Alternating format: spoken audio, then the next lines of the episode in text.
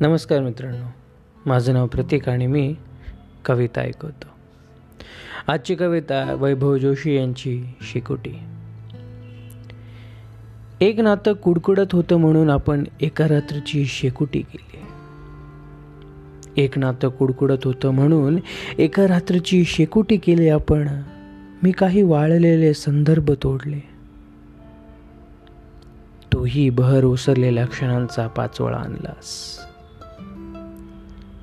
मी खिशातून काही कोरड्या कविता काढल्या तूही जीर्ण मायन्यांची काही पत्र फाडलीस. मीही खिशातून काही कोरड्या कविता काढल्या तूही जीर्ण मायन्यांची काही पत्र फाडलीस. मी डोळ्यांतून ओरबाडून काढले काही ऋतू आणि फेकून दिले.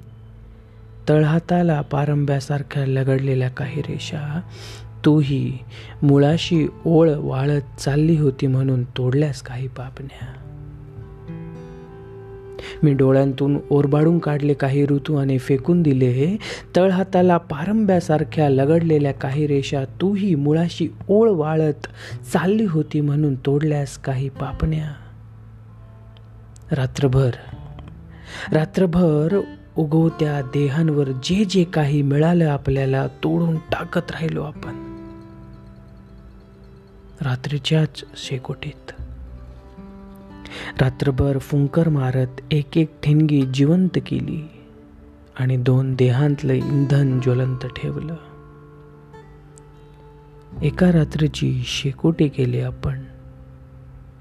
एक ओळख उबदार राहावी म्हणून एका रात्रीची शेकोटी केली आपण.